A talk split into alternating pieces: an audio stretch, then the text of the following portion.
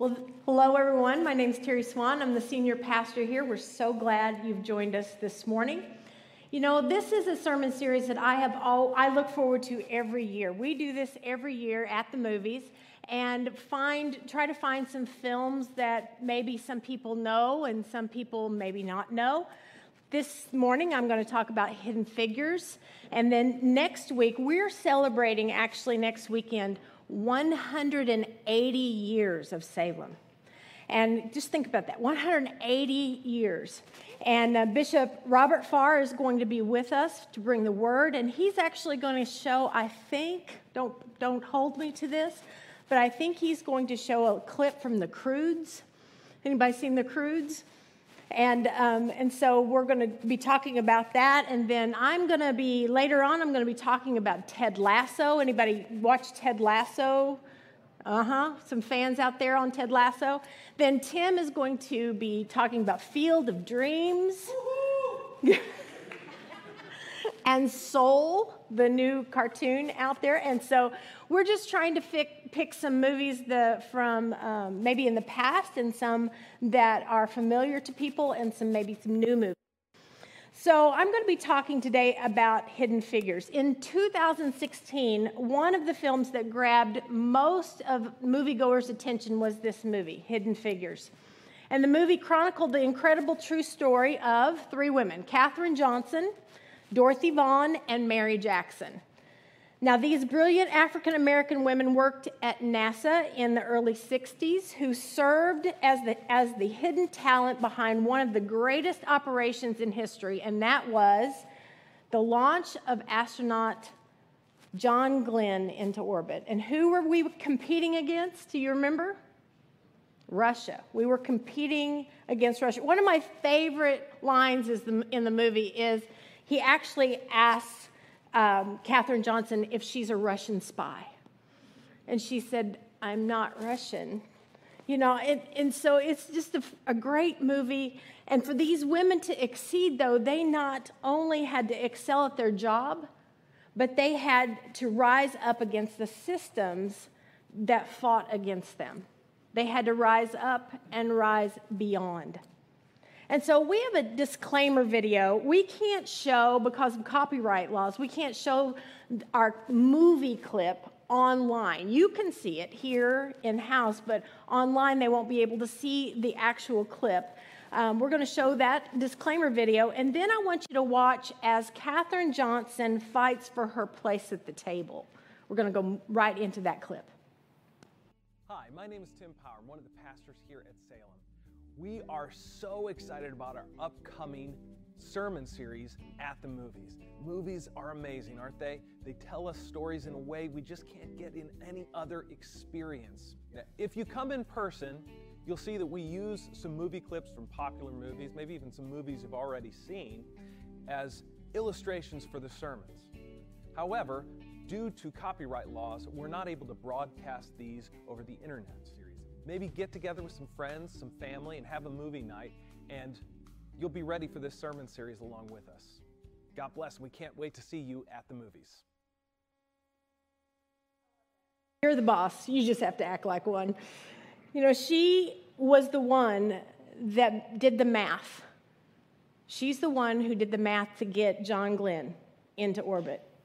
And she did it by going back and figuring out the coordinates from old math.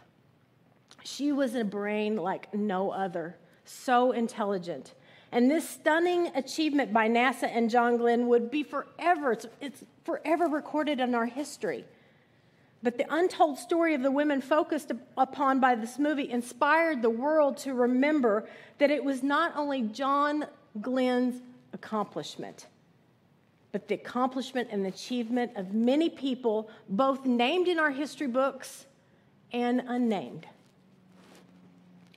What I loved about this movie was not so much the history lesson, but watching the stories of these phenomenal women unfold. They raise their children, they go to church, they play matchmaker, they dance in the kitchen while they cook together, they laugh, they cry. They challenge each other and they support each other.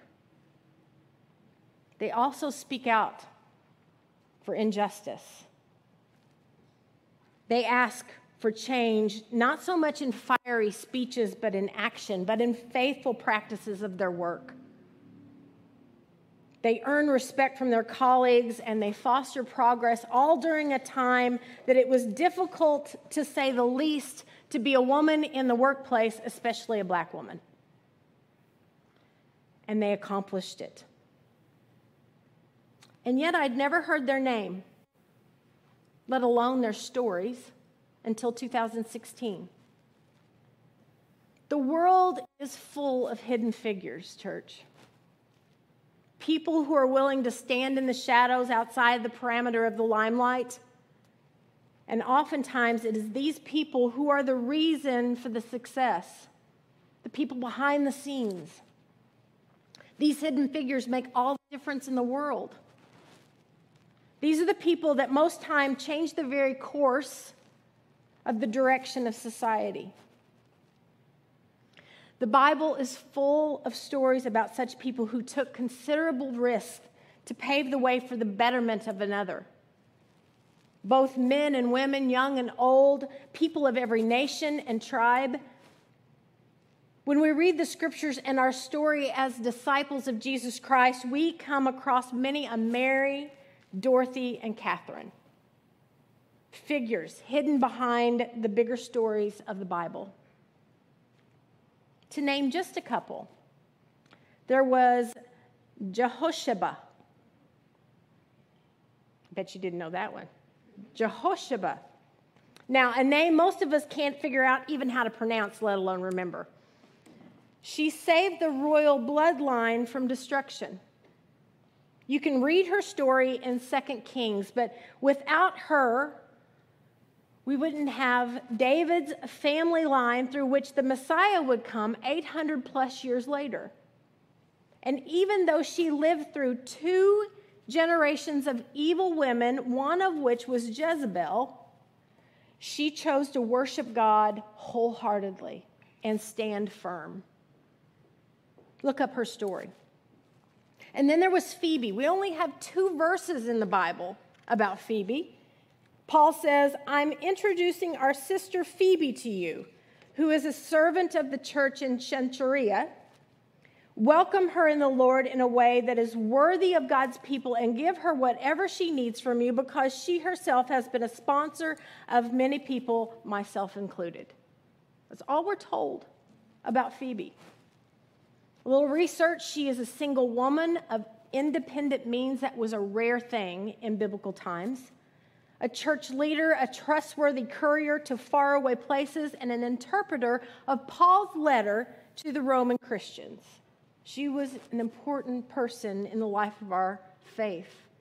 She is a hidden figure along with many in the Bible. In fact, if you read further in Romans 16, you see the longest list of greetings in any of Paul's letter and includes and mentions many, many more hidden figures of our faith.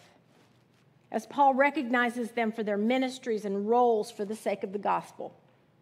No spotlight, no recognition outside of the mention in the biblical narrative and many times unnamed, like the woman at the well, or the young boy that provides a few fish and loaves on that hillside where Jesus multiplies them.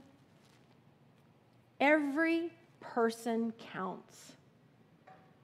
Every person counts. We may not know their names, but we know much about their gift and their witness, and it mattered. We matter.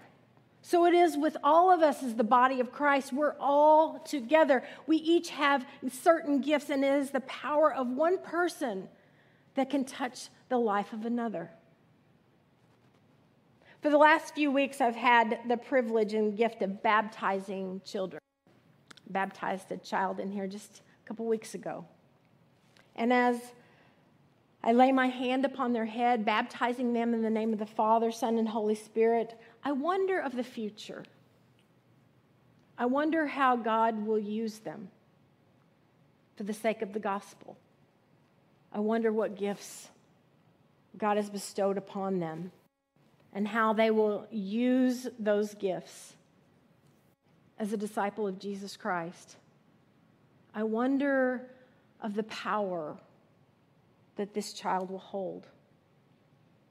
And Pastor Deb talked a little bit about our week this week. I carry the marks of all the fun things we've done with children this week. I've got tie dye still under my fingernails, Cami, from Freedom School, from tie dyeing t shirts with the kids. I'm wearing my cherry tattoo this morning from Vacation Bible Fest yesterday, where we had children everywhere playing with bubbles and learning about the fruits of the Spirit and God's love. And I wonder, as they're here in these walls and outside, and as we're a witness to these children, what they will remember of church, what they will remember of the people who taught them of God's love and God's grace, and how they will carry that into their own lives and their own journey. Baptism is the beginning of that journey. And when the parents present the child for baptism, they answer certain questions on behalf of the child. And these children then answer these questions for themselves at an older age, at a time of confirmation. And so, as I remind us of these questions, I think we ought to answer them again for ourselves as a way to remember our own baptismal, vows. So, here's the first one do you renounce the spiritual forces of wickedness, reject the evil powers of this world, and repent of your sin? If so, say, I do. Think about that. The spiritual forces of wickedness, the evil powers of this world. You are making a vow that you're going to renounce those. Every ism that's out there, you're going to renounce. You're going to stand firm and say, God is a God of love, and I will not stand for this in the world around me? Do you accept the freedom and power God gives you to resist evil, injustice, and oppression in whatever forms they present themselves? If so, I do. Let's hear you, church. If so, I do. That's a hard one, isn't it? Do you accept the freedom, that free will, that freedom that God gives you to resist these things in the world around us? Do you confess Jesus Christ as your Savior, put your whole trust in His grace, and promise to serve Him as your Lord in union with the church which Christ has opened to people of all ages, nations, and races? If so, I do. Let those vows sink in for a moment. We hear these so often as we're doing baptism that I sometimes think they become routine. We, we hear them and oh, we're going through the vows again. But if we think about this and we take them to heart and we live them out as we have vowed to do, we can change the world. One person at a time. In those vows, we are living out the light of Christ. Think for a moment of a hidden figure in your own life. Someone who's been the light in the darkness for you. Who has shown you how to reject the evil powers of this world? Was it your family, a friend, a teacher? I think back to all of the mentor pastors that have been in my own life, ones that helped me see my call as a woman in a time where women weren't as apt to move into ministry. I think of the times in which I was encouraged, the times in which I was lifted up, the times in which they said, That is not of Christ that the bad person rejected you because you're a woman, that is not of Christ. The people who stood firm in their baptismal vows, Who has been a witness for you in resisting evil, injustice, and oppression in whatever forms they present themselves? Because we know that they do not present themselves just in one way, they present themselves in many ways. Who showed you what it means to live and trust in Jesus Christ as your Lord and Savior? Who are the hidden figures in your life? Today I'm going to read from the Apostle Paul. And he's writing to the church in Rome. And I'm going to begin in chapter 12, but prior to chapter 12, he's been highly theological. We got to hear all about justification by faith. We got to hear um, things about sin and divine grace. And, and sometimes you have to reread Romans, that first part, over and over again to really understand the meaning. But chapter 12 is when he gets it real. Chapter 12 is when he begins to talk about what it means to live out this faith practical theology. And as I studied Romans 12 this week, I, as I have many times, I love to read it in different translations. I could not help but read it through the lens of baptism this time. So we just heard those vows. We just renewed our commitment to those vows. Now, hear this from chapter 12, Romans. Paul's writing this. So, brothers and sisters, because of God's mercies, I encourage you to present your bodies as a living sacrifice that is holy and pleasing to God. This is your appropriately appropriate priestly service. Don't be conformed to the patterns of this world, but be transformed by the renewing of your mind so that you can figure out what God's will is, what is good and pleasing and mature. Because of the grace that God gave me, Paul's saying, I can say to each one of you, don't think of yourself more highly than you ought to think. Instead, be reasonable since God has measured out a portion of faith to each one of you. We have many parts in one body, but the parts don't all have the same function. In the same way, though there are many of us, we are one body in Christ, and individually, we belong to each other. Love should be shown without pretending. Hate evil and hold on to what is good. Love each other like the members of your family. Be the best at showing honor to each other. Don't hesitate to be enthusiastic. Be on fire in the spirit as you serve the Lord. Be happy in your hope. Stand your ground when you're in trouble and devote yourself to prayer. And when I read that, I couldn't help but see the figures and hidden figures in this, this movie. Stand your ground when you're in trouble and devote yourselves to prayer because that's exactly what they did. Contribute to the needs of God's people and welcome strangers into your home. Bless people who harass you. Bless and don't curse them. Be happy with those who are happy and cry with those who are crying. Consider everyone as equal and don't think that you're better than anyone else. And then this last verse don't be defeated by evil, but defeat evil with good.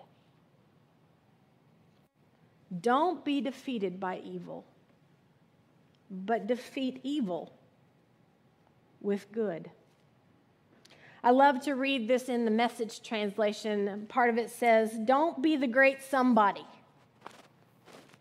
Practice playing second fiddle. Paul says we are to be a living sacrifice. What does that even mean?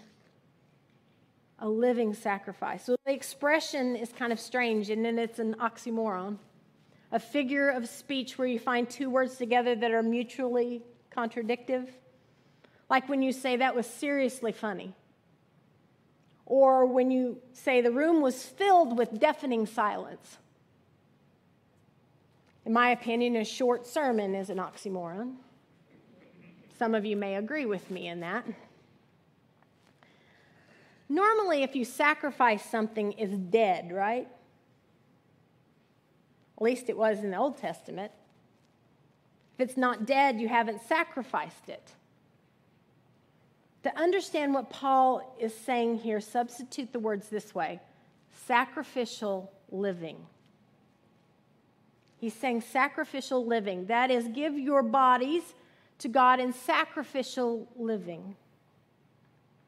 You see, when you sacrifice something, you give up all possession and ownership to it. It's final. There's no partial sacrificial, sacrificial giving in the Old Testament. Whenever you came to make a sacrifice in the Old Testament, it was all in. It's like that old joke or story that you probably have heard a million times about the chicken who came to the pig and said, Why don't we start a restaurant? The pig said, Well, what will we serve? And the chicken said, Why don't we serve ham and eggs? And the pig said, That's easy for you to say. You're making a token commitment. I'm making a total sacrifice. It is sacrificial living, saying that you are all in. To stand up against the evils in this world and not be conformed by them to resist evil, injustice, and oppression in whatever forms they present themselves. And as Paul says, don't be defeated by evil, but defeat evil with good. I'm going to invite the, the band to come on back up. Paul says, be the good in this world. Be the good in this world. There's power in your actions. There's power in your words. There's power in your thought. We're to renew our minds, to strengthen our bodies, to live sacrificially, because there's power in one person in the name of Jesus Christ. And when we gather together in the name of Jesus Christ, we can change the world. That's how evil is defeated when we stand together and say, This is not of God. There's power in being the community of faith.